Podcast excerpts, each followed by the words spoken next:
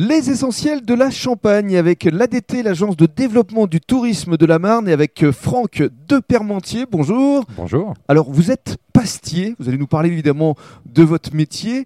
On est à Épernay, en centre-ville. On peut effectivement découvrir des pâtes un peu partout, mais surtout la fabrication des pâtes sur place. Mais dans un premier temps, et dans le cadre de ce premier podcast, parlez-nous de vous, de votre parcours, parce que je crois que vous avez eu plusieurs vies. Alors oui, j'ai travaillé dans pas mal de domaines. La plus grosse partie, c'était quand même acheteur.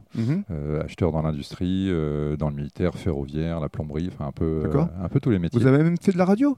J'ai fait de la radio quand j'étais beaucoup plus jeune, voilà. Oui, à Reims notamment ? Alors sur Reims, sur Charleville, toujours dans la région. D'accord, parce que vous êtes originaire de Reims au départ, mais vous avez souhaité vous installer ici à Épernay. Voilà, exactement. Pourquoi Épernay ? Épernay, c'est une ville où il y a pas mal de choses à faire. Elle a beau être beaucoup plus petite que ses sœurs de Reims et de Chalon.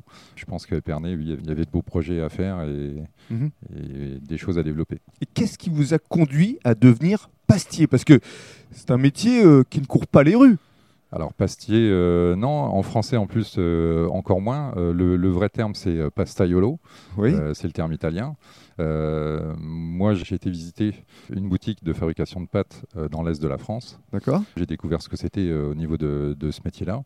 Je me suis dit que c'était une bonne idée. J'ai cherché un petit peu dans la région s'il y avait déjà des pastiers, à la fois pour moi, en tant que consommateur. J'en ai pas trouvé. J'ai creusé un petit peu plus, savoir s'il y avait un marché, s'il y avait des débouchés sur la région.